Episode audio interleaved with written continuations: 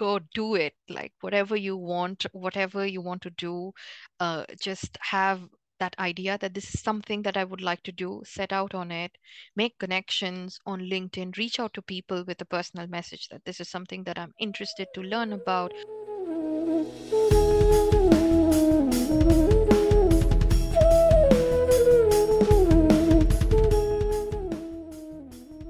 Welcome to the Biopatrika PhD Talk Show. My name is Patience Asanga, and I'll be your host on today's episode. Today we have on the show Dr. Debakshi Mullick, a senior scientist at GSK. You're welcome, Dr. Mullick. Thank you. Thank you, Patience. Thank you very much for having me here and giving me this opportunity. You're welcome. So you completed your BSc at Aloysius College, and right. then you went on to get your PhD from the Weizmann Institute of Science and now you're at GSK. So could you please walk us through your journey from um, your undergraduate days down to your current mm-hmm. role at GSK, telling us how your graduate school application was like and and how and why you transitioned to the industry. Sure. So, as you said, I did my bachelor in science from uh, St. Aloysius College in Mangalore. And then I moved on to Vellore in at the VIT, which is Vellore Institute of Technology, to do my Master of Science in Biotechnology. Then, uh, after a short stint in the industry at Biocon Pharmaceuticals in Bangalore, uh, I decided that I would like to pursue a PhD, which in a more clinically relevant field.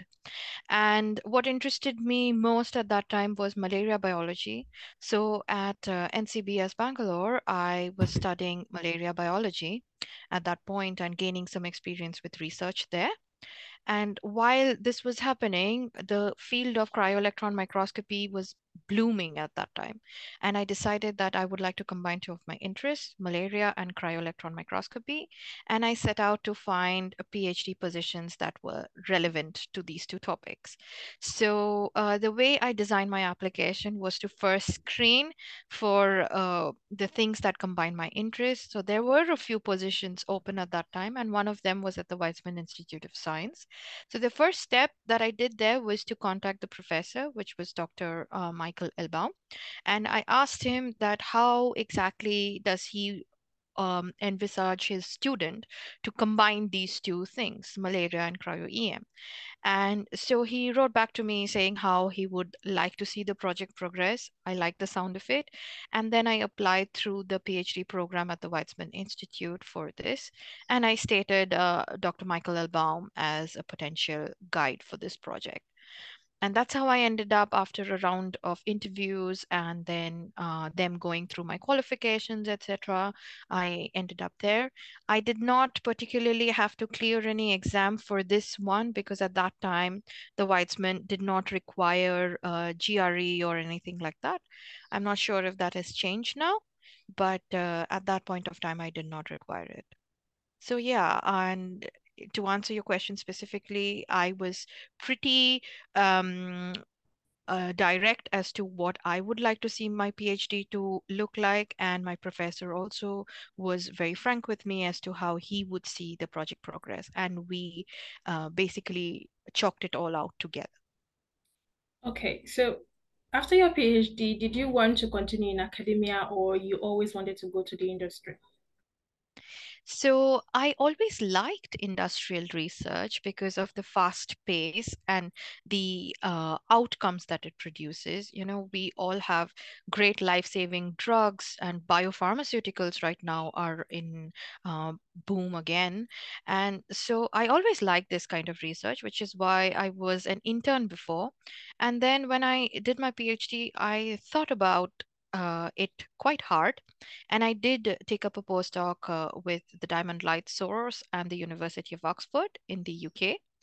And when this opportunity opened up at GSK, that's how I landed myself here. So, yes, I was always interested in joining the industry. Okay, you are a structural biologist, right? Yes, I am a structural biologist. At, at least that's my title.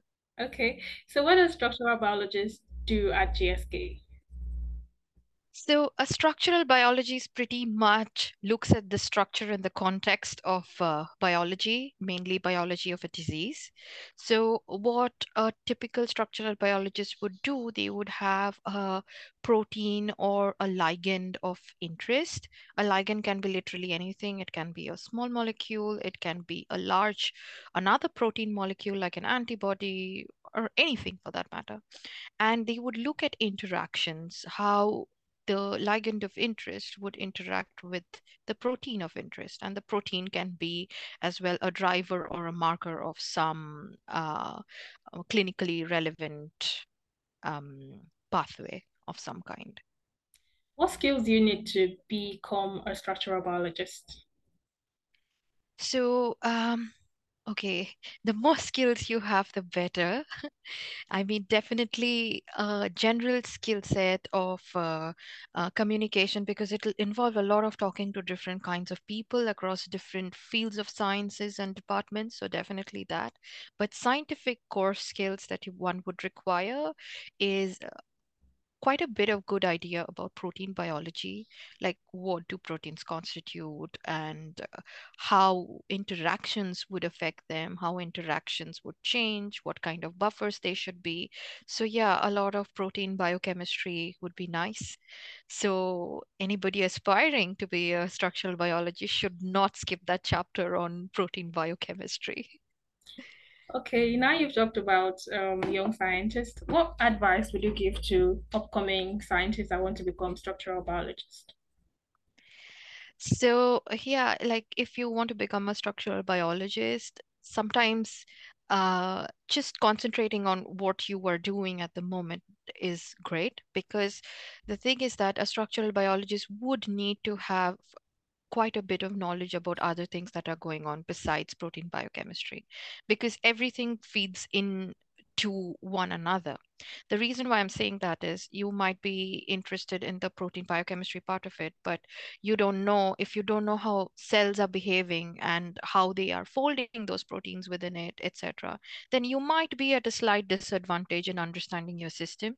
So definitely have that core knowledge of uh, biochemistry, protein biochemistry, oligonucleotides, then other nucleotides, etc. But yeah, keep your mind open and because everywhere you can always fit in the knowledge and the skills that you have to what you are doing at the moment. Okay, let's circle back to GSK. What would okay. somebody do to get an internship at GSK? What would a young scientist do? Say in say the person is um, an undergraduate mm-hmm. or a master okay. student, what would the person do to get um, an internship in GSK?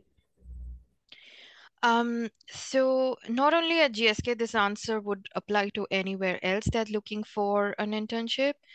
Look very hard at the websites because the websites generally have everything so they have uh, GSK at least has a very good dedicated website where you can screen for internships, jobs, etc.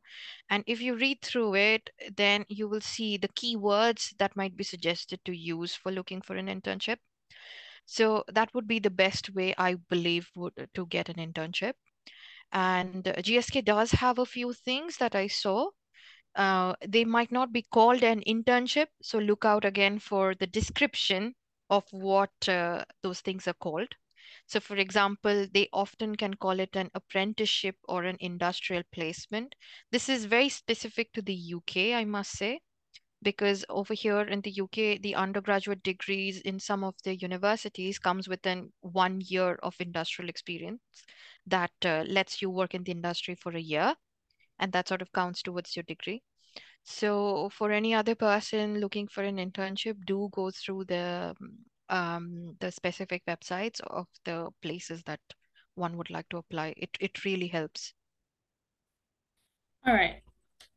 A lot of persons are talking about work-life balance now, and their yeah. jobs are taking a lot of their time, while some are trying to find a balance between their work life and their um and their life generally. So, how yeah. do you manage your time? Do you have a lot of free time in your hand, and what do you do with this free time? Uh, so I I mean, to quote everyone who talks about this thing, you know, you're not always working at the job alone. You also have to make that job work for you, right? So what it basically means is that when you have a certain job, like our job is science still, and so a lot of the time goes in optimizing experiments, then looking after things that may be a little beyond your work hours or whatever.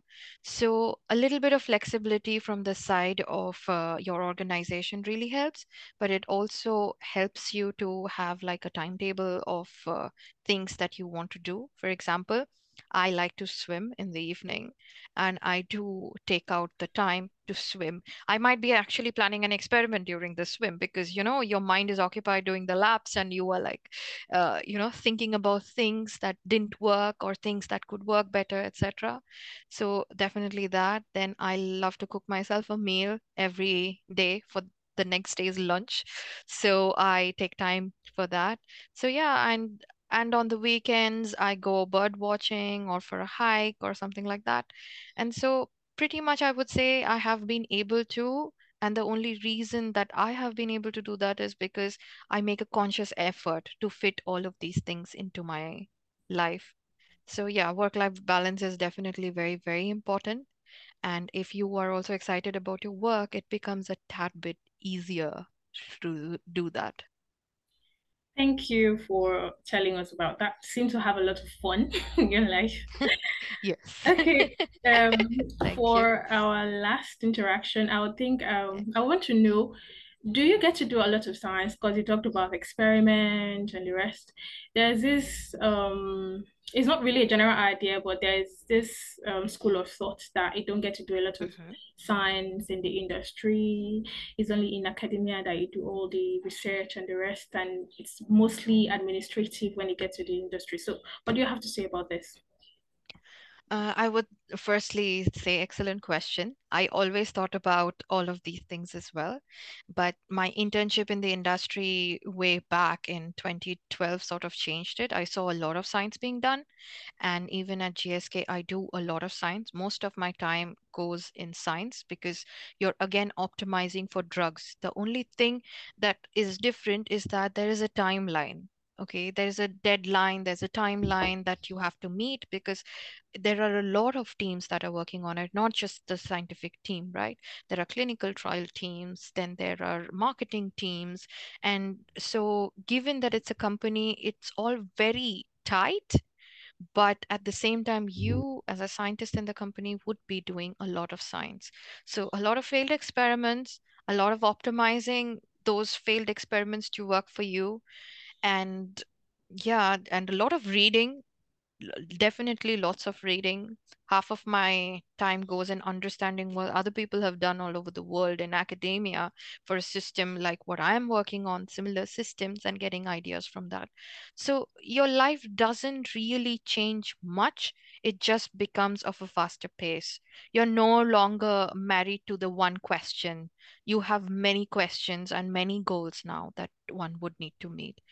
So yeah, so that's something that is different and also noting down a lot of new things that you may not be used to doing, but every single little thing needs to be noted down so that there one can go back and see why an experiment worked or why it failed. So this is of course very similar, right, to academia. It's not very different, just that the pace is much more. Okay, so what are your final thoughts to aspiring young scientists?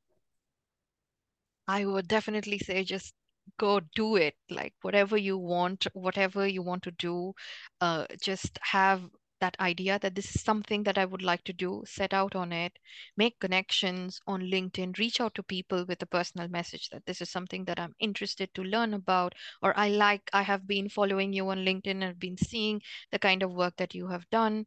So I am interested to know more, or or anything like that because now we have this great tool right of social media and it would be nice to put it to good use for ourselves. So yeah like if you're aspiring to do something uh, just just go for it. Like all hands down go for it. Don't leave one stone unturned.